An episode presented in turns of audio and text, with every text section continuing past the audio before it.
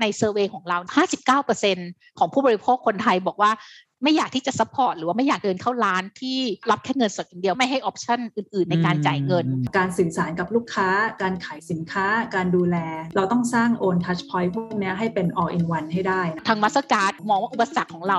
คู่แข่งขันที่ใหญ่ที่สุดที่เราจะต้อง fight ตลอดก็คือ cash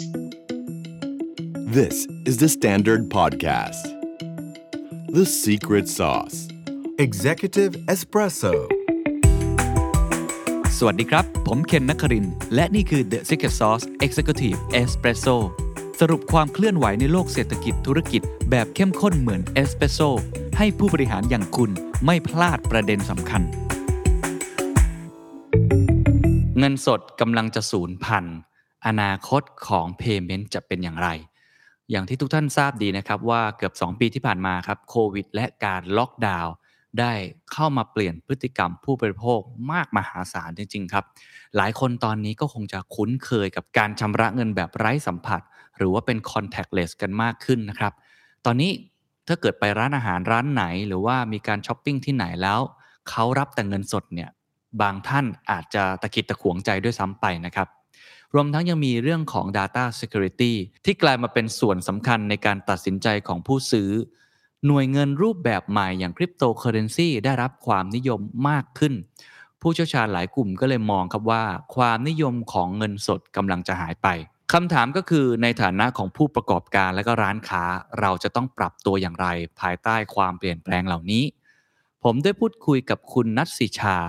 วรพฤกษ์พิสุทธิ์ครับ รองประธานและหัวหน้าฝ่ายการพัฒนาตลาด Mastercard หนึ่งในยักษ์ใหญ่แห่งธุรกิจการชำระเงินที่เปลี่ยนโมเดลจากธุรกิจบัตรเครดิต มาเป็น payment เทคโนโลยีอย่างเต็มตัวครับ นอกจากนั้นยังได้พูดคุยกับคุณรวิศราจิราธิวัฒน์ประธานบริหารฝ่ายการตลาด บริษัทสรรพสินค้าเซ็นทรัลจำกัด และบริษัทโรบินสันจำกัดมหาชน ในเครือเซ็นทรัลรีเทลนะครับเป็นตัวแทนของผู้ประกอบการขนาดใหญ่ครับที่เขาปรับตัวเพื่อตอบรับกับลูกค้าที่เปลี่ยนไป น่าจะเป็นตัวอย่างที่ดีเป็น case study ให้กับคุณผู้ฟังได้นะครับ เราพูดคุยกันในหลายประเด็นอย่างที่ผมเกริ่นครับ มีข้อมูลในแง่ของการชำระเงิน Index แบบใหม่เนี่ยอะไรคือ Insight ของผู้บริโภคในช่วงโควิดกลยุทธ์และวิธีคิดในการปรับตัวจากทั้งมุมของ Mastercard และ Central Retail พอจะถึงก้าวต่อไปของผู้พัฒนาเทคโนโลยีการชำระเงิน เขากำลังมองไปที่ไหน อนาคตของการชำระเงินจะเป็นอย่างไร และเราจะต้อง เตรียมตัวอะไรบ้าง ลองไปฟังกันครับ คนก็คงเห็นแล้วว่าโควิด มันเข้ามาเข้ามาสร้างการเปลี่ยนแปลงค่อนข้างมากทีเดียว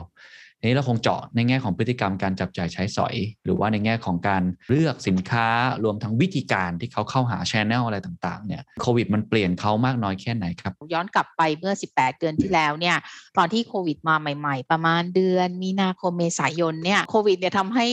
เกิดการเปลี่ยนแปลงอย่างก็เรียกว่ากระชากทาให้ผู้บริโภคเนี่ยต้องปรับตัวข้ามวันข้ามคืนนะคะ สิ่งที่เราเห็นก็คือว่าตัว Data ของเราเองก็ดีนะคะ ก็คือว่าผู้คนเนี่ยเริ่มเรียนรู้ที่จะใช้ซื้อของออนไลน์ ใช้บริการออนไลน์นะคะ นอกจากสินค้าและบริการแล้วเนี่ยยังรวมมาถึงในเรื่องของวิธีการจ่ายเงิน ซึ่งเป็นสิ่งที่ Mastercard เล่นอยู่ใน area ตรงนั้นนะคะ เราเห็นว่าผู้บริโภคเนี่ยข้ามวันเนี่ยเหมือนกับพยายามที่จะใช้ตัวเราเรียกว่าการจ่ายเงินแบบไร้สัมผัส contact l e s ซึ่งเราไม่ได้พูดถึงแค่ว่าบัตรแตะจ่าย ซึ่งบัตร Mastercard ก็จะเป็นเดี๋ยวนี้ก็จะมีออกบัตร ประมาณนี้มามากขึ้นนะคะ เพื่อแตะจ่ายลดสัมผัส อาจจะเป็นเรื่องของการใช้ QR หรือใน wallet เองก็ดีนะคะ คือเพิ่มขึ้นเป็นแบบเกินร้อยเปอร์เซ็นต์นะคะ อันนี้ก็คือสิ่งที่เราเห็น ซึ่งแต่จริง ๆ แล้วเนี่ยต้องเรียนว่าตั้งแต่ก่อนที่โควิดจะมาเนี่ยในเรื่องของประเทศไทยเนี่ยค่อนข้างมีความก้าวหน้าในเรื่องของนวัตกรรมการจ่ายเงินในระดับหนึ่งนะคะ มีเรื่องของการใช้พร้อมเพย์แล้วก็มีเรื่องของกลุ่มคนที่นิยมใช้ wallet แต่ว่าตอนนั้นเนี่ยมันยังจำกัดอยู่แค่กลุ่มคนที่เป็นเราเรียกว่า early adopter กลุ่ม millennial หรืออะไรอย่างเงี้ยนะคะ แต่ว่าพอโควิดมาเนี่ยคือเป็นวงกว้างมากคือ mass เนี่ยไม่ว่าจะช่วงอายุไหนเนี่ยก็คือถ้าเลือกได้ก็คือเออเลือกที่จะจ่ายเงินจะสแกน QR หรือว่าใช้บัตรแตะจ่ายตรงนี้มากขึ้นนะคะ ประมาณต้นปีที่ผ่านมานะคะประมาณช่วงเดือนมีนาคมเมษายนเมื่อต้นปีนะคะ เราได้ออกทำการสำรวจเราเรียกว่า new payment index เราไปสำรวจผู้บริโภคในประมาณ 18 ประเทศทั่วโลกนะคะรวมถึงตัวประเทศไทยด้วยนะคะกลุ่มคนผู้สำรวจก็มีคลาดกันนะนะคะ ซึ่งในส่วนที่เราทำสำรวจในประเทศไทยเนี่ยก็จะมีกลุ่มที่เป็นอายุที่เราเรียกว่า Gen Y พอสมควรประมาณ 30-40%แล้วก็มีช่วงอายุอื่นด้วยนะคะสิ่งที่เราเราค้นพบก็คือว่าประมาณ 90%ของผู้บริโภคชาวไทยอะค่ะเขาบอกว่าในช่วงรอบ 12 เดือนที่ผ่านมาเนี่ยเขาได้มีประสบการณ์ลองวิธีการใช้เงินใหม่ ๆ ที่เขาไม่เคยใช้มาก่อน นะคะ อย่างน้อยหนึ่งวิธีนะคะ แล้วสิ่งที่ผู้บริโภคส่วนเนี้ยเขาบอกว่าเขาอะอยากที่จะเลือกการจ่ายเงินนะคะเลือกซื้อของนะคะเวลาที่เขาต้องการแล้วก็วิธีตามที่เขาต้องการ แล้วก็จ่ายเงินวิธีที่เขาต้องการ คือมันเหมือนกับว่าตอนนี้มีการชิฟของคอน sumer ผู้บริโภค จากเมื่อก่อนอาจจะเหมือนกับว่าเออเขามีอะไรก็ใช้ประมาณนี้ แต่ว่าตอนนี้เหมือนกับ แต่ละคนก็มีความเขาเรียกว่าความชอบหรือความสะดวกไม่เหมือนกันนะคะ ทุกคนก็รู้สึกว่าตอนนี้เขาเลือกได้ แล้วก็แต่ละคนเนี่ยก็ใช้จ่ายวิธีการจ่ายเงินเนี่ยก็จะมีหนึ่งหรือสองหรือสามวิธีก็คือจะใช้สลับกันไปแล้วแต่สถานการณ์แล้วก็แล้วแต่สถานที่ด้วยนะคะ อันนี้ก็เราคิดว่าอันนี้น่าสนใจมากนะคะ แล้วก็อีกข้อมูลที่น่าสนใจที่อยากจะมาแชร์ก็คือว่าประมาณ 96 ของคนที่เราสำรวจนะคะเขาบอกว่าเขาเปิดกว้างนะคะถึงแม้ว่าโควิดจะจบเนี่ยเขาเปิดกว้างที่จะศึกษาแล้วก็ลองพิจารณาที่จะใช้การจ่ายเงินวิธีใหม่ๆ ไม่ว่าจะเป็นในรูปแบบอ่อจะเป็น wallet สำหรับคนที่ไม่เคยใช้ หรือถ้ามันพัฒนาแล้วรู้สึกว่าปลอดภัยเนี่ยเขาก็อยากที่จะลองใช้เงินคริปโตอืมเงินสกุลคริปโตนะคะเขาก็แต่อย่างที่บอกนะคะว่ากลุ่มนี้ก็จะเป็นกลุ่มที่มี Gen Y ผสมค่อนข้างเยอะก็อาจจะมีพฤติกรรมที่อยากจะลองอะไรใหม่ ๆ แล้วก็สะดวกใจกับอะไรใหม่ๆแต่วัตกรรมใหม่ๆ มากขึ้นนะคะรวมไปถึงการจ่ายเงินแบบใช้ biometrics อย่างเช่น ไม่ว่าจะเป็นใช้ Face ID นะคะ หรือใช้ลายนิ้วมือในการยืนยันตัวตรงเวลาที่จะซื้อของออนไลน์หรือว่าซื้อของอีเวนต์ face to face มากขึ้นนะคะอันนี้เป็นสิ่งที่ทางผู้บริโภคแบบเริ่มเปิดกว้างหลังจากโควิดเนี่ยเริ่มเปิดกว้างตรงนี้มากขึ้น เพราะว่าต้องเรียนว่าก่อนที่จะโควิดจะมาเนี่ยแน่นอนการซื้อของออนไลน์เนี่ยนะคะซื้อของบนเว็บไซต์ต่างๆเนี่ยมันเติบโตเยอะมากแม้กระทั่งก่อนโควิด แต่ว่าก็ยังมีการซื้อของออนไลน์แล้วก็ใช้บัตรเครดิตจ่ายตรงนั้นเลยเนี่ยค่อนข้างอาจจะยังไม่เยอะ เพราะว่าผู้บริโภคมีความรู้สึกไม่สบายใจรู้สึกกลัวว่า เอ๊จะมีการ แฮ็กข้อมูลอะไรหรือเปล่า แต่ว่าตอนนี้สิ่งที่เราเห็นก็คือตรงเนี้ยมันค่อนข้างน้อยลง คนรู้สึกสะดวกใจมากขึ้นที่จะซื้อของออนไลน์ อาจจะเป็นเพราะว่าไม่อยากออกไปจ่ายเงิน หรือมันต้องมีการสัมผัสอะไรอย่างเงี้ยก็อยากจะลดตรงนี้เราก็มองว่ามันจะมีการชิฟตรงนี้มาด้วย อันนี้ก็เราคิดว่าค่อนข้างน่าสนใจอะค่ะนะคะครับครับน่าสนใจมากครับขออนุญาตถามเพิ่มเติมอีกเล็กน้อยนะครับ เพราะว่าค่ะสิ่งที่คุณนัทสิชากำลังพูดเนี่ยมันคือพฤติกรรมใหม่นะฮะค่ะ แต่ว่าคนเราเนี่ยแม้ว่าจะพยายามหาพฤติกรรมใหม่เนี่ยผมมันก็มี 2 แบบหนึ่งก็คือว่าเปลี่ยนไปเลย นั่นหมายความว่าเขาจะเลิกพฤติกรรมเก่า เช่นออฟไลน์มันจะหายไปไหมเขาจะไปเข้าห้างสรรพสินค้าน้อยลงไหมอันนี้คำถามที่หนึ่งนะครับหรือคำถามที่ 2 แม้ว่าเขาจะเปลี่ยนไปพฤติกรรมใหม่ๆ ที่เราเน้นกันเรื่องออนไลน์ QR code wallet อะไรเนี่ยมันก็จะมีผมใช้คำว่าอุปสรรคใหม่ๆ อย่างเช่น ความปลอดภัยใช่ไหมครับเรื่องของข้อมูลที่เขาต้อง concern เนี่ยอันนี้มันเป็นยังไงครับในรายละเอียด 2 ข้อนี้ครับ ในข้ออันแรกก็คือเรื่องของออฟไลน์กับออนไลน์ คือเรามองว่ามันมีอยู่ใน Data ของเราด้วยนะคะ ก็คือประมาณ 80กว่าเปอร์เซ็นต์ของผู้บริโภคชาวไทยที่เราไปสำรวจแหละเขาก็บอกว่าเขาสะดวกใจที่จะใช้ซื้อของถึงแม้เขาซื้อออนไลน์ แต่ก็ซื้อจากร้านค้าที่มี shop แล้วก็มีหน้าร้านที่เป็นออฟไลน์ด้วยนะคะเพราะฉะนั้นเนี่ยเรามองว่าก็ยังมีผู้บริโภคส่วนใหญ่ที่จะรู้สึกว่าต้องการมีเขาเรียกว่ามีความอุ่นใจว่าถึงแม้ถ้าสินค้าที่เขาซื้อมันมีปัญหา หรือมีการเป็นปัญหาเขายังมี มีเดินไปที่ร้านได้ตรงนั้นนะคะ ถึงแม้ว่าคนเทไปออนไลน์มากขึ้น แต่ว่าคนก็จะไม่ลืมออฟไลน์นะคะ เรามองว่า Mix ในอนาคตเนี่ยน่าสนใจนะคะตอนนี้เนี่ยเราก็จะเห็นเทรนที่เรียกว่า O2O offline to online ออนไลน์ออฟไลน์เมื่อก่อนเนี่ยเส้นมันจะชัด เดี๋ยวนี้มันไม่ชัดแล้วนะคะ อย่างนักชาเนี่ยนะคะ ชอบซื้อของเป็นลูกค้าเซ็นทรัลนะคะ อย่างช่วงโควิดไปไม่ได้ก็บางทีก็ช่วงแรก ๆ ที่ยังขับรถออกจากบ้านได้ก็ซื้อของออนไลน์แล้วก็ไปรับ รับที่ห้างไปรับตรงตรงที่ที่เขาให้ขับรถไป drop off แล้วเขาก็มีพนักงานเนี่ยเอาของมาส่งนะคะ หรือว่าหลังๆเนี่ยไม่กล้าออกจากบ้านก็จะไลน์ไปแล้วก็มีพนักงานเวลาจะซื้อเครื่องอังบางทีขี้เกียจไป browse ลงมาหาอะไรอย่างเงี้ยเรารู้ว่าเราต้องการอะไรก็แชทบอกพนักงาน พนักงานเขาก็เอานัดมารับสินค้าแล้วก็มาส่งที่บ้านอะไรพวกนี้ค่ะตรงนี้ก็เรารู้สึกว่ามันเรายังอาจจะเป็นคนกลุ่มที่ค่อนข้างยังโหยหาเราเรียก in human interaction อะไรเงี้ยนะคะอาจจะบางอย่างอาจจะไม่ได้อยากต้องการไปร้อยเปอร์เซ็นต์ออนไลน์นะคะ เขาผสมกันระหว่างออนไลน์ออฟไลน์อะนะคะแล้วเราเรามองว่าอันนี้เป็นสูตรที่ทางผู้ให้บริการจะต้องขบคิดนะคะ แล้วก็ต้องเปลี่ยนปรับเปลี่ยนตรงนี้เพื่อให้มาหา balance ของตัวเองให้เจออะค่ะนะคะว่าออฟไลน์ออนไลน์จะ balance และการส่งต่อ transition จากออฟไลน์ไปออนไลน์ยังไง หรือ service บริการให้มัน flow ให้มันไม่สะดุดยังไงบ้างอะค่ะครับอีกเรื่องครับในเรื่องพวก data privacy หรือว่าเขา concern อุปสรรคอื่นๆไหมครับ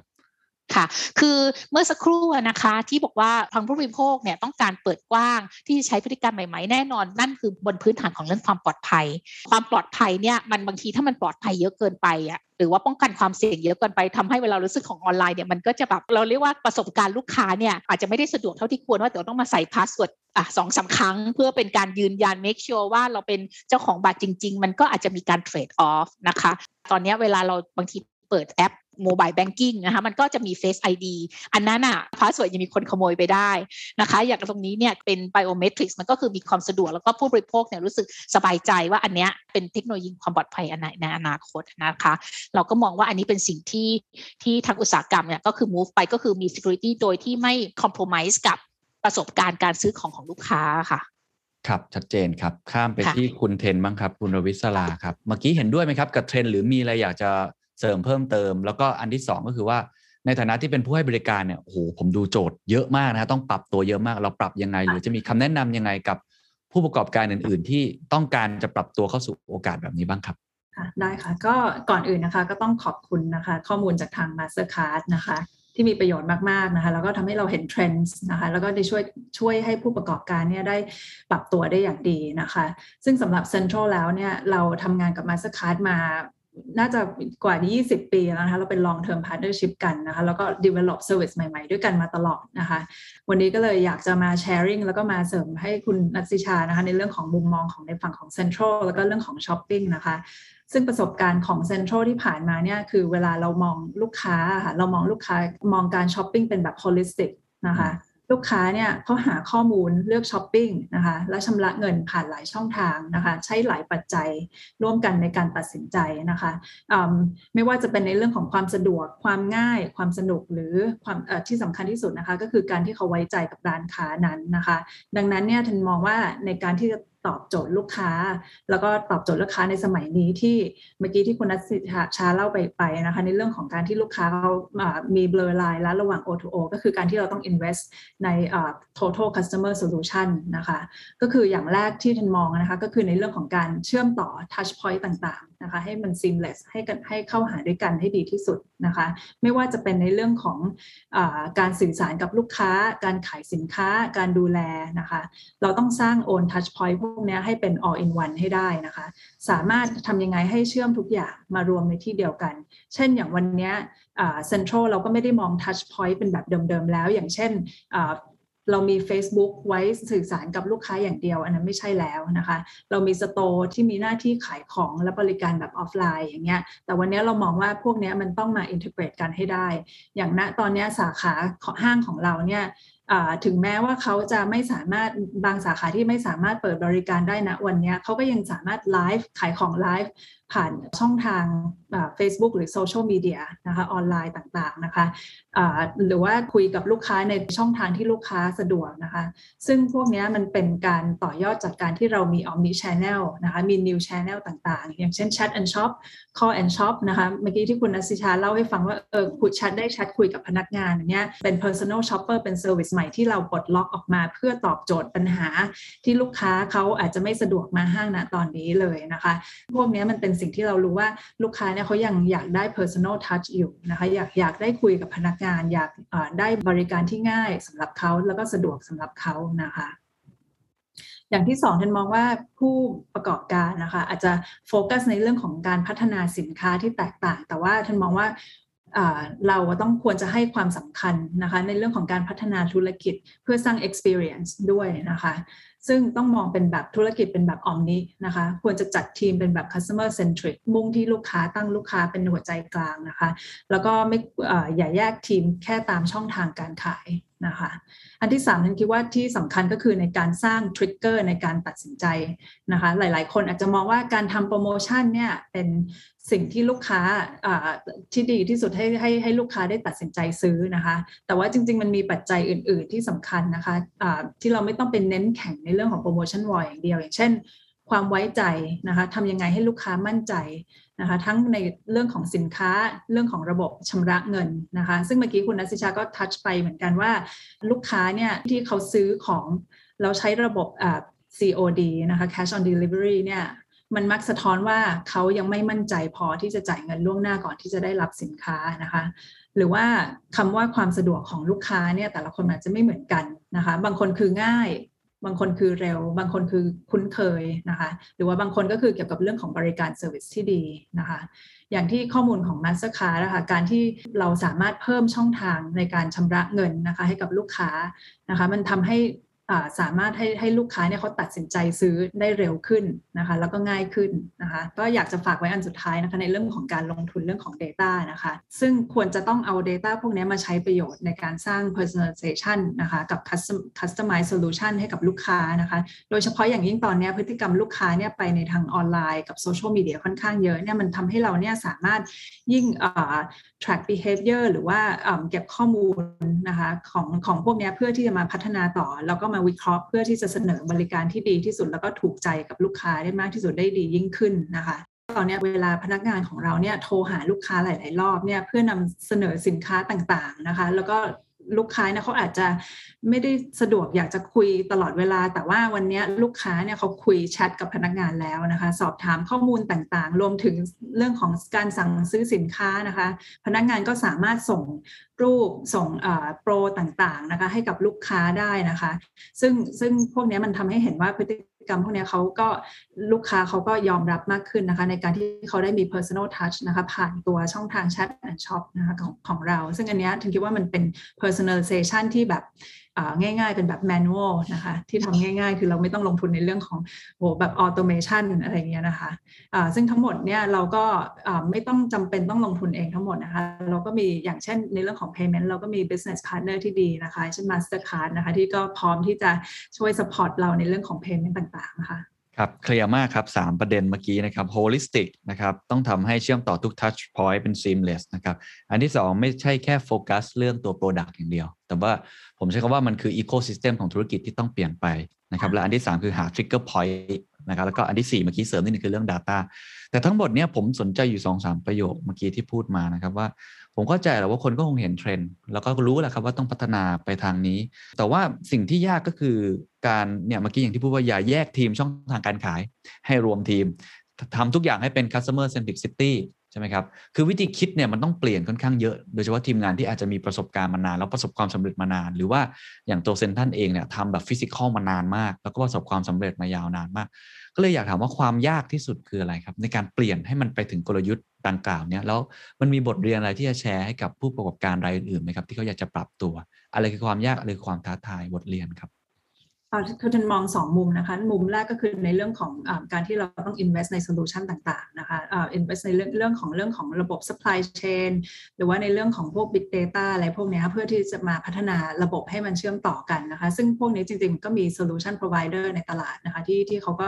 สามารถบริการ service ตรงนี้ให้กับผู้ประกอบการถ้าสมมติเป็นรายเล็กนะคะ หรือไม่ก็สามารถ partner กับ central ได้นะคะในการทำ omni channel service พวกนี้นะคะมันที่สองทิงคิดว่าในเรื่องของ develop development ของของพนักงานเองนะคะ คือคือตอนแรกเลยเนี่ยพนักงานของเราไม่ได้มี knowledge เกี่ยวกับเรื่องของ omni channel แต่ว่าเราก็ลงทุนในเรื่องของ training เราลงทุนในเรื่องของ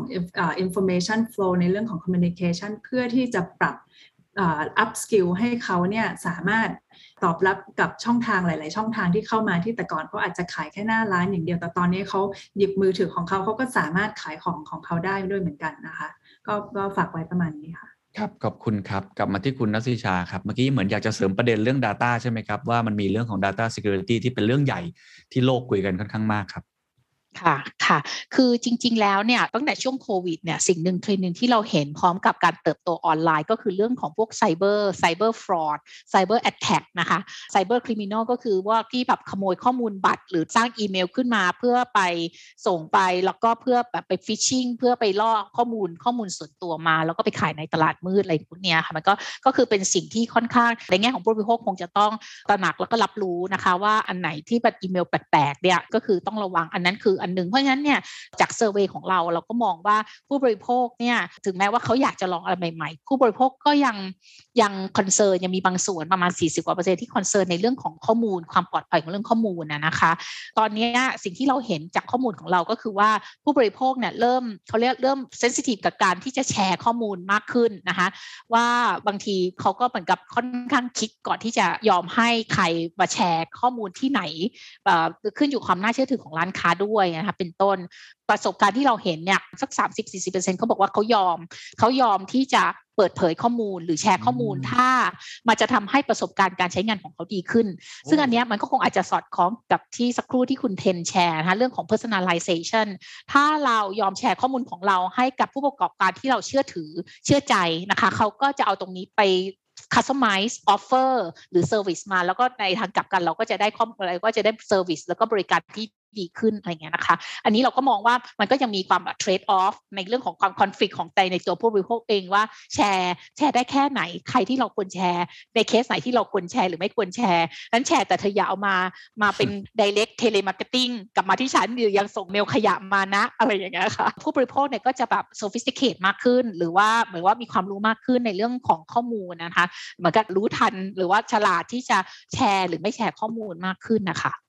ครับ เหมือนกับสเปกตรัมของแต่ละคนก็ไม่เท่ากันนะฮะใช่ค่ะว่าใช่ว่าจะค่ะจะ balance ตรงนี้ยังไง ซึ่งผมว่าตรงนี้ก็แล้วแต่คนดังนั้นผู้ให้บริการใช่ก็ต้อง balance ตรงนี้แล้วก็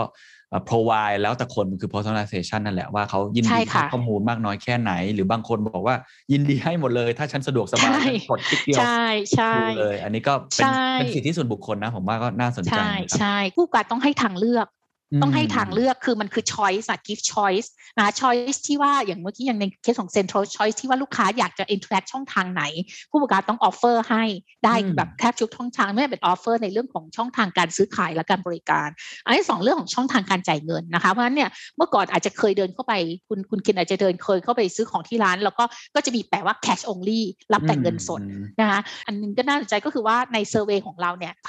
59%ของผู้บริโภคคนไทยบอกว่า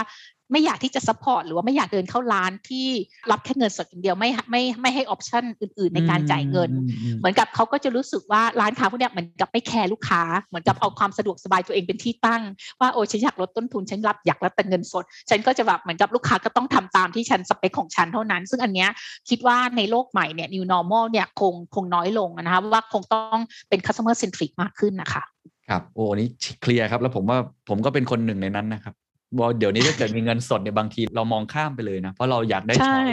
หลากหลายทางเลือกนะครับ ว่าบางทีก็ทำให้เหมือนกับเหมือนกับว่ามันเราก็มองว่าเอ๊ะผู้ประกอบการที่เขาเอาตัวเองไปที่ตั้งเนี่ยแล้วเขาจะอ่า service อ่าเราให้มันดีได้ยังไงล่ะ ใช่ไหมคะใช่น่าสนใจครับ ทีนี้กลับมาเรื่องที่เราจะคุยกันคือเรื่อง payment นะครับเพราะเมื่อกี้เราคุยเรื่องของช่องทางการบริการช่องทางการทำสินค้าอะไรต่างๆ และ อันนี้เป็นช่องทางของการชำระ หรือเรียกวิธีการชำระเงินที่ผมว่าเป็นเรื่องที่ใหญ่มาก แล้วก็เปลี่ยนแปลงค่อนข้างเยอะ ก็คงต้องถามตัว Mastercard ก่อนนะครับ เพราะผมทราบมาว่า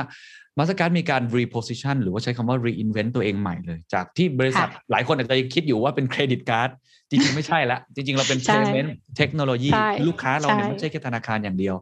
ไอ้อยากค่ะอยากทราบว่าจุดเปลี่ยนสำคัญที่เปลี่ยนตรงนี้มันเปลี่ยนไปเป็นอะไรบ้างแล้ว พอเปลี่ยนแล้วผมทราบว่าคงมี service อีกมากมายที่จะมาตอบโจทย์เรื่องของ Payment ที่ทำให้คนสามารถที่จะใช้ Payment แบบนี้ได้มากยิ่งขึ้นมันมีบริการอะไรอื่นๆ อาจจะเล่าให้ฟังในภาพเชิงภาพใหญ่ก่อนได้ไหมครับ Business Transformation เป็นยังไงแล้วตอนนี้เราพัฒนาอะไรไปสู่จุดไหนเรื่อง Payment ครับ ตอนที่เริ่มเนี่ยก็คือว่าตอนที่ณัฐสิมา join มาสเตอร์การ์ดเนี่ยเมื่อประมาณ 8 ปีที่แล้วนะคะ เราก็อ่านเราก็ทำการ research เข้าไป interview เขาก็บอกว่าเขาเป็น payment in technology พอเราเข้าไปมาสเตอร์การ์ดเนี่ยเราก็รู้สึกอย่างนั้นจริงๆนะคะว่าเวลาเข้าไปเราก็ expect ว่าอ๋อเขาจะพูดถึงแต่ถึงว่าเออบัตรเครดิตออกบัตรเครดิตอะไรอย่างเงี้ยแต่มันจริงมันไม่ใช่เลยนะคะ คือ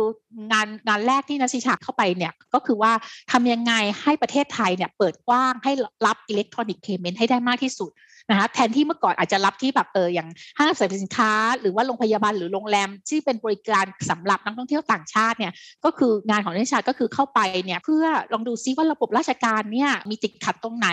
ที่จะเออเราควรจะเข้าไป facilitate หรือเข้าไป support หน่วยงานราชการให้เหมือนกับให้เขาเนี่ยเปิดรับที่จะรับบัตรได้นะคะอะไรอะไรเป็นอุปสรรคเรื่องของต้นทุนหรือเปล่าหรือเทคโนโลยีนะคะ ก็คือเหมือนกับเราก็มองไปเพื่อทำให้ space ไปพัฒนาตลาดเพื่อให้ space มันใหญ่มากขึ้น แทนที่จะเราจะโฟกัสแค่ segment segment นี้ segment เดียวนะคะ เพราะฉะนั้นเนี่ยในเรื่องของเราเนี่ยเราก็มองว่าเราเป็นเทคโนโลยีนะคะคือมันไม่จำเป็นต้องเป็น credit card ตอนเนี้ยมาสเตอร์การ์ดเรามีนโยบายที่เรียกว่าเราเป็น strategy multi rail ก็คือว่าเวลาที่เราจ่ายเงินเนี่ยนะคะ credit card อะหรือบัตรมันแค่หนึ่งช่องทางนะคะอ่าๆมันก็มีวิธีอื่น เช่น คนไทยบางส่วนอาจจะจ่ายผ่านบัญชีธนาคารนะคะอืมอย่างวันเนี้ยพร้อมเพย์เนี่ยโหแบบ popular มาก ใครๆก็อยากจ่ายพร้อมเพย์มันเนี่ยมันก็เป็นหนึ่งใน form factor หรือหนึ่งในโหมดของการจ่ายเงินอิเล็กทรอนิกส์ payment หรือ e-wallet นะคะ wallet เนี่ยเราก็มี partner ที่เป็น wallet ในอย่างในประเทศไทยเนี่ยเราก็ work กับทางดอลฟินของของทางเซ็นทรัลกรุ๊ปนะคะแล้วก็เราก็มีกับ partner อื่นไม่ว่าจะเป็นทรูมันนี่หรือช้อปปี้เพย์เขาก็มี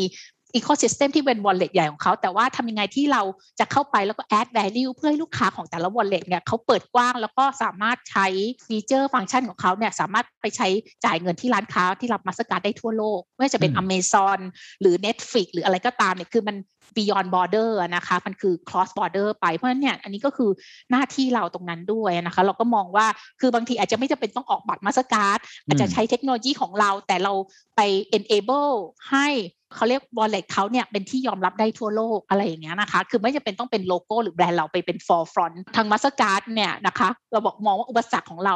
คู่แข่งขันที่ใหญ่ที่สุดที่เราจะต้อง fight ตลอดก็คือ cash นะคะเพราะฉะนั้นเนี่ยอะไรก็ตามที่เราสามารถทำให้ลดการทำให้ cash มันโตได้น้อยที่สุด ลดการใช้แคชให้ได้มากที่สุดอันนั้นคือสิ่งที่เราจะไป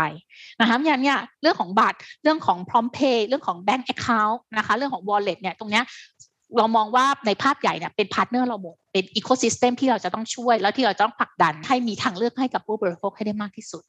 นะครัคะบโอ้เห็นภาพครับว่าตอนนี้ business model เปลี่ยนนะ revenue ค่ะของ Mastercard เองก็เปลี่ยนแล้ว ไม่ใช่ว่าออกบัตรเครดิตแล้ว แต่เป็นการใช่เสริมสร้าง ecosystem ของเรื่องของไอ้ cashless society นี้ให้เกิดขึ้น ใช่ค่ะ ผมเลยถามใช่ค่ะเพิ่มเติมอีกเล็กน้อยเมื่อกี้ที่พูดน่าสนใจครับ เรื่องของ financial inclusion นะครับคือทำให้ทุกคนเนี่ยเข้ามาสู่ระบบการเงินที่เอ่อ หลีกเลี่ยงอะใช้ว่าการใช้เงินสดให้น้อยลงที่สุดแล้วกัน เพราะมันก็มีค่ะข้อดีข้อเสียที่แตกต่างกันค่อนข้างเยอะนะครับค่ะค่ะมันมันมีหัวใจแล้วกัน key factor ใหญ่ ๆ ที่จะทำให้มันประสบความสำเร็จ มีกลยุทธ์อะไรบ้าง เช่นเราจะส่งเสริม biometric ดีขึ้น เราจะส่งเสริม infrastructure ดีขึ้น หรือเมื่อกี้ที่พูดกันคร่าวๆเรื่อง data security เนี่ยตอนนี้มันมีอะไรบ้างที่เราพยายามทำอยู่เอาในประเทศไทยเป็นหลักก็ได้นะครับ อย่างในประเทศไทยเนี่ยสมมติถ้าเรามองที่ในระดับฐานที่มันเป็นอินฟราหรือที่มันอยู่ข้างหลังบ้านที่สุดในเรื่องของตัวระบบ หรือเรื่องอินฟราสตรักเจอร์นะคะ สิ่งหนึ่งที่เราไปเมื่อสักครู่นะชาเราพูดถึงตัวเราเรียกว่า multi rail หรือว่า multi rail strategy ก็คือว่าเรานอกจากตอนนี้เราให้เทคโนโลยีในเรื่องของบัตรแต่จริง ๆ แล้วเนี่ยเราก็มีเทคโนโลยีอย่างอื่นด้วยอย่างตัวเราเรียกเรามีระบบที่เรียกว่า Worker Link นะคะซึ่งปัจจุบันเนี่ยมันเป็นระบบที่เป็น backbone นะคะ infrastructure ของตัว Prom Pay ที่ใช้อยู่ที่ทางแบงก์ชาติช้อยู่ในประเทศไทยอะนะคะ อันนี้ก็เป็นอันหนึ่งนะคะในซึ่งเป็นตัวอย่างว่าเราอะเราเรา support ได้ไม่ว่าในในการจ่ายเงิน electronic payment ทุก ๆ รูปแบบ อันนี้ก็เป็นตัวอย่างหนึ่งนะคะอืมอย่างอีกตัวอย่างหนึ่งก็คือว่าเออเราช่วยให้ คนเข้าถึงหรือหรือหรือภาษาอังกฤษเขาเรียก financial inclusion คนกลุ่มที่ถ้าปกติแล้วอาจจะไม่ได้มีบัตรบัตรมาสเตอร์การ์ดเนี่ยจะไปซื้อของเด็กเนี่ยเด็กจะไปซื้อเกมบน Google เงี้ยนะคะ ซื้อไอเทมเกมเงี้ยเอ๊ะอืมไม่มีบัตรเนี่ยมันยากมากเลยแบบจะเข้าร่วมขบวนการ global e-commerce ecosystem ได้ยังไงอ่าเราก็แบบไปจับมือกับ wallet นะคะว่าเด็กกลุ่มนี้เนี่ยเขาก็มี wallet ก็ไปจับเงินกับ wa- มือกับ wallet แล้วก็ให้เป็นบัตร virtual card ที่เป็น master card เนี่ยให้เขาสามารถเอาตรงนี้ไปใช้ซื้อแล้วเพื่อ participate ในกระบวนการของ digital ecosystem นะคะไม่ว่าจะเป็น Amazon เกมต่างๆนะคะหรือว่า Netflix นะคะก็สามารถเข้าถึงตรงนั้นได้นะคะเพราะฉะนั้นเนี่ยตอนนี้ทุกคนเนี่ยเราเราต้องการ democratize payment ก็คือไม่ว่าเฉพาะคนที่มีรายได้สูงถึงจะมีบัตรได้เพราะฉะนั้นเนี่ยคุณสามารถมีบัตรใครนักเรียน นักศึกษา คนไม่มีบัตรเครดิต คนไม่มีเครดิต คุณก็สามารถซื้อของ จากร้านค้าออนไลน์ต่างประเทศได้นะคะอันนี้ก็คืออีกสิ่งหนึ่งที่เราทำก็คือเป็นการขยายอีโค y ิสเต็มนะคะ จริง ๆ เมื่อปีที่ผ่านมาเนี่ยเราก็อันหนึงที่เราเอ่อผลักดันทำงานร่วมกับกระทรวงดิจิทัลเอ่อเพื่อเศรษฐกิจสังคม ก็คือผลักดันในเรื่องของ smart city นะคะไม่ไม่ผลักดันสิสนับสนุนอืมโดยการแชร์องค์ความรู้ต่างๆนะคะผ่านทางโครงการ City Possible ของ Mastercard นะคะแล้วก็มีการจับมือทำไพลอตกับกระทรวงดิจิทัลเศรษฐกิจสังคม อาจจะเป็นหัวเมืองหลัก แล้วก็มีการศึกษากันเรื่องของ Smart City หรือ Smart Nation นะคะอาจจะเริ่มตั้งแต่การใช้ระบบ EMV ในการจ่ายค่าค่ารถไฟอะไรอย่างนี้เป็นต้น อันนี้ก็เป็นหนึ่งในแนวทางแรก ๆ ที่เราตอนนี้กำลัง explore นะคะในตลาดค่ะ อันนี้คือแบบบางตัวอย่างนะคะ แล้วก็ในเรื่องของ SME เองในตัวของประเทศไทยเรามองว่าเป็นกลุ่มที่ค่อนข้างที่เราจะต้องรักษาเอาไว้แล้วต้องต้องทำให้เขาเติบโต ให้แล้วก็ทำให้เขาแข็งแรงที่สุดนะคะอืมเพราะว่าเขาเป็นกลุ่มหลักกลุ่มที่มีพลังสำคัญมากที่จะผลักดันเศรษฐกิจประเทศไทยอะนะคะ ในเรื่องของ SME เองเนี่ยเราก็มีการเรามีการแชร์องค์ความรู้นะคะ แล้วก็เปิดตัวตัวเรียกรอบมาสการ์ดดิจิ t a ลดอสก็คือว่าไกด์ว่าถ้า small business เรามองข้ามช็อตโควิดไปแล้วนะถ้าเขาจะ reopen เนี่ยเขาจะต้องมีองค์ความรู้ในด้านดิจิทัลอะไรบ้างนะคะเพราะว่าความที่ว่าเราเป็นบริษัท global เราก็จะรวบรวมองค์ความรู้ที่มันอาจจะเป็นมีความเป็นอินเตอร์นะสมมุติในแง่ที่ว่าถ้าเขาจะไปขาย ของเว็บไซต์ต้องการเข้าถึงผู้ซื้อต่างประเทศเนี่ยเขาควรจะเอา shop เขาเนี่ยไปอยู่บน Marketplace อะไรที่ทำให้ผู้ซื้อที่อยู่ US หรือยุโรปเนี่ยสามารถสามารถเห็นโวกันของเขาได้นะคะ แล้วนอกจากนั้นการจ่ายเงินอะไรที่คุณจะต้องเตรียมสำหรับ trade สำหรับค้าขายทั่วโลกแล้ว เราไม่ได้มองเฉพาะประเทศไทยแล้ว เพราะว่าถ้าเขามองประเทศไทยเนี่ย growth เลยอาจจะไม่พออาจจะต้องมองไป beyond นะคะเพราะฉะนั้นเนี่ยคุณจะต้องปรับตัวอะไรบ้างอืมหน้าร้านออนไลน์ เรื่องของการจ่ายเงินนะคะ หรือว่าระบบดิจิตอลเดี๋ยวนี้เราก็มีการแนะนำพวกแบบ cloud payment แอปแอปการทำบัญชีแอปการทำดิจิ t a ลมาร์เก็ตติ้งซึ่งตอนนี้มันก็มี provider เยอะมากที่มันอยู่บนคลาวด์แล้วก็เราก็ไป subscribe ว่า โอเค ใช้เดือนละจ่ายเดือนละ 100 บาท เราก็ใช้ service ของเขาได้โดยที่ไม่จำเป็นต้องมาลงทุนระบบอะไรมากมาย ก็ อะไรพวกเนี้ยค่ะมันก็เป็นสิ่งที่เรารวบรวมเอาไว้นะคะ คุณเคนว่างๆลองลองเสิร์ช Google ดูนะคะคำว่า Mastercard Digital Door ประตูดิจิตอลซึ่งอันนี้เราทำไว้สำหรับให้ SME แต่มันเป็นได้ครับตอนนี้ยังเป็นภาษาอังกฤษอยู่นะคะอ่าพูดตามตรง revenue ที่ได้เก็บค่าฟรีอะไรต่างๆ นานาที่เคยเกิดขึ้นในอดีตนะ แสดงว่าในปัจจุบัน boundary ของ Mastercard เองเนี่ยที่จะทำงานร่วมกันหรือเป็นคู่ค้ากันกับ SME ในประเทศไทยมันเปลี่ยนไป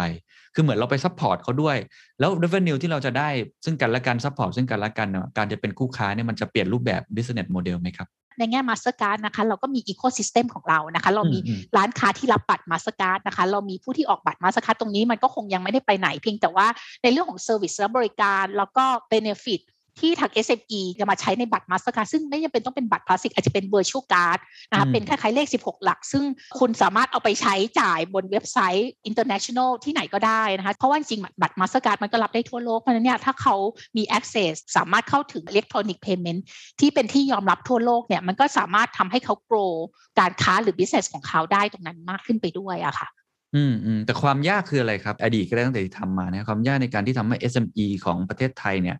เอ่อเข้าใจหรือว่า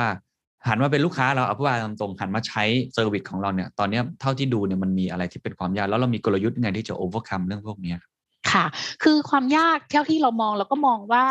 SME จริงๆ เนี่ย เพราะว่าที่ผ่านมาเราก็ยังต้องอาศัยสถาบันการเงินลงไปเข้าถึง SME หลายๆ ท่านอาจจะยังเข้าไม่ถึง ความที่ว่าเป็น SME เนี่ย ถ้าธนาคารก็คงอาจจะต้องอาจจะมีบางแบงค์ที่ทำได้ดีมากนะคะ แต่ว่าส่วนใหญ่เนี่ยเขาอาจจะยังเข้าไม่ถึง แล้วก็อาจจะยังไม่รู้ว่า เอ้ยทำไม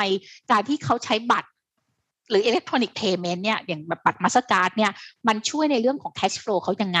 นะคะมันทำให้เขาเนี่ยเหมือนกับไม่ต้องแทนที่จะไปกู้เงินเนี่ยก็คือใช้บัตรเนี่ยคุณก็ได้เครดิตเทอมไปประมาณ 30 หรือ 45 วันเนี่ยมันก็เหมือนโลนเนี่ยตรงมันคือตรงเนี้ยเราเราคิดว่าหนึ่งก็คือเขาอาจจะยังเข้าไม่ถึงสองในเรื่องของเออความรู้ความเข้าใจตรงเนี้ยเรามันก็อาจจะยังไม่ได้แพร่หลายมากนักอะนะคะ แต่สิ่งที่เราเห็นก็คือว่าสัญญาณที่เราเห็นมันอาจจะเปลี่ยนก็คือเรื่องการเข้ามาของ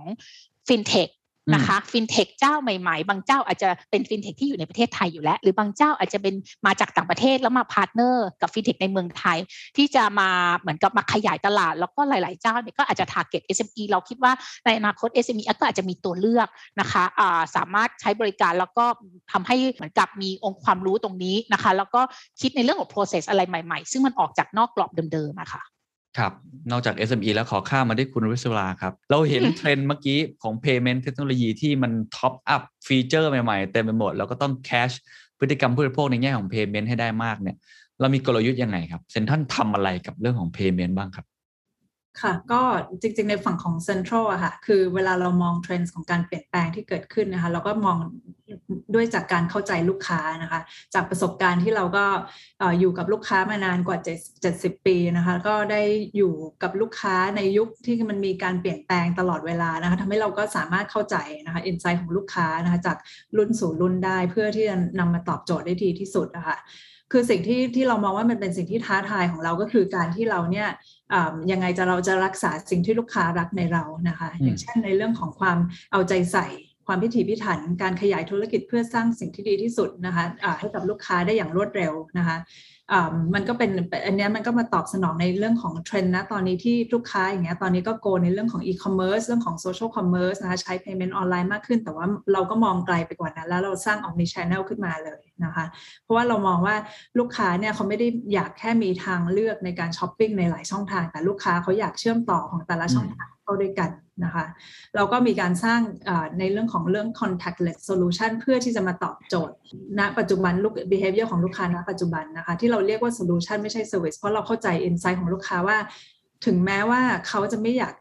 เจอตัวกันหรือมี physical touch กัน แต่เขาก็ยังอยากได้รับความเอาใจใส่นะคะ ดังนั้นเนี่ยในเรื่องของ contactless solution เรามองในเรื่องของ contactless shopping contactless payment นะคะ แล้วก็ในเรื่องของ contactless human touch ด้วยเหมือนกันนะคะอย่างเมื่อกี้ที่ยกตัวอย่างไปในเรื่องของ contactless human touch ก็มีในเรื่องของ personal shopper ที่เราก็มี service อันนี้ที่ที่ลูกค้าเขาก็ตอบรับ กับเราได้ดีนะคะ ถึงแม้ว่าเขาจะไม่เคยเจอ personal shopper แต่เขาก็สามารถซื้อของผ่าน personal shopper ท่านนี้จ่ายเงินบนออนไลน์ บนระบบ payment ที่เรามีนะคะได้นะคะ ซึ่งอันนี้เราก็เห็นว่ามันสร้าง loyalty ให้กับลูกค้าค่อนข้างสูงนะคะ หรือว่าในระบบของ chat and shop หรือ social commerce เองก็ตามนะคะ ซึ่งหลักๆเนี่ยการลงทุนในระบบของ payment น่ะมันเป็น key driver นะคะที่จะตอบโจทย์ของลูกค้าของเราเลยนะคะออย่างของ Dolphin อย่างเงี้ยที่เราเอาตัว Dolphin e-wallet มาใช้อะค่ะ เราก็เห็นว่า growth จากปีที่แล้วจนถึงปีนี้ก็โตขึ้น 4 เท่านะคะ เพราะลูกค้าเขาก็มั่นใจในการใช้ wallet มากขึ้นนะคะ หรือว่าเรามีตัว central the one นะคะ credit card ที่ตอนนี้ก็มีปัจจุบันก็มีการเติบโตนะคะกจากการยอดชำระผ่าน the one เนี่ยก็เติบโต 100%จากเทียบจากปีที่ผ่านมานะคะ จากตอนนี้เราก็มองเห็นว่าลูกค้าเนี่ย หันมาใช้ QR code ก็ค่อนข้างเยอะด้วยเหมือนกันนะคะ จากด้วยจากสถานการณ์นี้แล้วก็ด้วยจากเทรนที่เขาไปซื้อออนออนไลน์กับเรามากขึ้นนะคะ ก็โตขึ้น 2.5 เท่านะคะ จากปีที่แล้วนะคะ เราก็เห็นว่า COD เนี่ยก็แทบจะไม่มีเลยก็สะท้อนให้เห็นว่าลูกค้าเนี่ยเขาก็เชื่อมั่นในเรานะคะ ยินดีที่จะจ่ายเงินล่วงหน้าก่อนที่จะได้รับสินค้าของเรานะคะ ในฝั่งของ Mastercard เองเนี่ยก็ช่วยเรานะคะได้มากกว่าแค่เรื่องของระบบการชำระเงินนะคะ ก็อยากจะสร้างช่วยเราให้สร้างยอดขายนะคะ ขยายฐานลูกค้านะคะ แล้วก็สร้างความไว้วางใจจากลูกค้าได้เหมือนกัน แล้วก็มีการทำพวก co-marketing แคมเปญต่างๆ ด้วยกันตลอดเวลานะคะ ยกตัวอย่างนะคะอะตอนนี้มีแคมเปญที่เรียกว่า Friday ต้องเปย์ด้วย Mastercard นะคะ ซึ่งอันนี้เราก็ตั้งเป้าว่าแคมเปญนี้ตั้งแต่ปีเดือนมีนาปีนี้จนถึงธันวาก็ตั้งเป้าว่าน่าจะปิดได้ประมาณ 3,000 ล้านนะคะ จากแคมเปญนี้แคมเปญเดียวนะคะ เราก็มีแคมเปญอื่นๆ อีกมากมายที่เราทำกับ Mastercard นะคะอีกอย่างหนึ่งก็คือเราก็มีการได้แชร์นะคะพวกประสบการณ์ข้อมูลต่างๆนะคะเพื่อต่อยอดทำงานแบบ Synergy นะคะ เพราะว่าเรา ในฝั่งของ Central เองเนี่ยเราเก่งในเรื่องของลูกค้าเรื่องค้าปลีกนะคะในเรื่องของการสร้าง customer loyalty แต่ว่าเราก็ได้เรียนรู้จาก Mastercard ในมุมมองอลูกค้าในหลากหลายธุรกิจนะคะลูกค้ากลุ่มใหม่ ๆ ที่เราก็ไม่ได้ชำนาญนะคะรวมถึงการขยายฐานลูกค้าต่อยอดจากลูกค้าของ Mastercard ด้วยนะคะ อย่างในเรื่องของ payment index เองเนี่ยที่วันนี้ที่ Mastercard นะคะคุณนัชชาได้มาแชร์วันนี้ เราก็ใช้เป็นใช้ในการวางแผนนะคะเพื่อเพิ่มทางเลือกของการชำระเงินนะคะ เช่นการที่เราเอา e-wallet มาใช้หรือว่า contactless credit card รวมถึงการช่วยเหลือแบรนด์นะคะต่างๆ โดยเฉพาะพวก SME นะคะ SME ที่เป็นพาร์ทเนอร์ของ Central เนี่ยให้เขาได้สามารถเข้าถึงระบบการใช้เงินที่ทันสมัยได้นะคะ ครับชัดเจนครับ ช่วงท้ายแล้วกันนะครับ เมื่อกี้เราเห็นการปรับตัวของเซ็นทรัลแล้วที่น่าสนใจมาก คงต้อง look forward มองไปข้างหน้านะครับ ที่สถานการณ์ต้องบอกว่ามันก็ไม่แน่นอน มันมีปัจจัยอะไรหลายอย่าง เราเห็นอย่างนึงคือโอกาสนั่นแหละ แต่ผมว่ามันก็มีความท้าทายอุปสรรคอะไรหลายอย่างที่คงจะกระทบเหมือนกันนะครับเลยอยากให้ให้ทางเซนทันเล่าให้ฟังก่อนก็ได้นะครับ ว่าเรามองไปข้างหน้าเนี่ยอาจจะ3าถึงสปีข้างหน้าเนี่ยเรามองว่ามันมันมีอะไรบ้างที่เราควรจะ ปรับตัว หรือมีอะไรที่เป็นความท้าทาย หรือจะเอาจะบทเรียนจากช่วง 2 ปีที่ผ่านมาก็ได้ที่มันมีการเร่งปฏิกิริยาค่อนข้างเร็วเนี่ยในการปรับตัวธุรกิจเข้ากับโควิด หรือว่าเทรนด์ต่างๆเนี่ยเอามาปรับใช้ต่อนะครับ เรามีบทเรียนอะไรที่อยากจะแชร์กับทุกท่านว่าในอนาคตหลังจากนี้ โลกที่มันวิกฤตที่มันไม่แน่นอน เราควรจะจะปฏิบัติตัวยังไงดี จะคิดอะไรดี จะทำย่างไรดี เพื่อที่จะอยู่รอดในธุรกิจได้ครับ ฉันมองว่าหนึ่งก็คือการวางแผนล่วงหน้านะคะการวางแผนล่วงหน้าไม่ไม่ได้หมายความว่ามาวางวางแผนเป็นเป็นเป็นเส้นเดียวนะคะอาจจะวางแผนเผื่อหลาย ๆ อย่างที่อาจจะเกิดขึ้นนะคะ อย่างของ Central เองเนี่ยการที่เราวางแผน Omni Channel เราก็ foresee ว่าสักวันหนึ่งเราต้องโดน disrupt แน่ๆนะคะ disrupt จากธุรกิจหลาย ๆ อย่างที่เข้ามานะคะ ซึ่งอันนี้เราก็มีการวางแผนตรงนี้อย่างชัดเจนนะคะ ว่าเราก็จะต้องเป็น leader นะคะในฝั่งของ omni channel นะคะ เราต้องอยู่กับคนไทยในทุกสถานการณ์ให้ได้นะคะ ซึ่งอันนี้มันเป็นสิ่งที่ทำให้เราเนี่ยสามารถ overcome สิ่งที่เกิดขึ้นผ่านมา 2 ปีนะคะแล้วนะคะ ที่ทำให้เราเนี่ยยังแข็งแกร่งอยู่นะคะ ยังยังสู้และยังเดินหน้าต่ออย่างได้นะคะ ก็อันนี้เป็นฉันคิดว่ามันเป็นสิ่งที่ที่เรา ก็โฟกัสไว้เสมอว่าเรายังไม่ไม่ว่าอะไรก็ตามเนี่ยเราก็จะมุ่งเน้นไปในเรื่องของการบริการให้กับลูกค้าที่ดีที่สุดนะคะ เลือกสิ่งที่ดีที่สุดให้กับลูกค้านะคะ แล้วก็ be most accessible to ลูกค้าให้มากที่สุดนะคะ accessible ในเรื่องของหน้าร้านเอง ในเรื่องของออนไลน์ ในเรื่องของการจ่ายเงินในเรื่องของ delivery อะไรทุกอย่างเนี่ยพวกนี้คือเราก็พยายามสร้าง ecosystem ให้ครบวงจรนะคะ คือนะคะ อย่างที่เรียนโควิด นี่มันเด้งกระชากให้ธุรกิจแล้วก็คนเนี่ยต้องเปลี่ยนข้ามวันข้ามคืนนะคะ ตอนในช่วงปีที่ผ่านมาถึงหรือแม้ทั้งตอนนี้ เราก็เห็นว่าเราได้เห็นทั้งธุรกิจทั้งขนาดเล็ก หรือขนาดใหญ่เองเนี่ยดิ้นรนนะคะ บนความที่ไม่แน่นอน แล้วก็ปรับตัวให้มันก้าวสู่ความท้าทาย ที่มันใหญ่มากในครั้งนี้นะคะเพื่อให้สามารถกลับมายืนอยู่ได้หลังโควิด ทีนี้เนี่ยสิ่งหนึ่งที่เรามองจากมองย้อนกลับไปในช่วง 18 เดือนที่ผ่านมานะคะ เรามองว่าธุรกิจเนี่ยมีความจำเป็นมากที่จะต้องปรับตัวให้แบบยืดหยุ่น แล้วก็ทำตัวเบาๆทำลีนๆเข้าไว้ เพราะว่าคืออันนึงที่นัชชามองว่ามันเป็นคู่แข่งที่สำคัญมากนะคะมันไม่มันไม่ไม่ใช่คู่แข่งที่อยู่ในตลาดมันคือ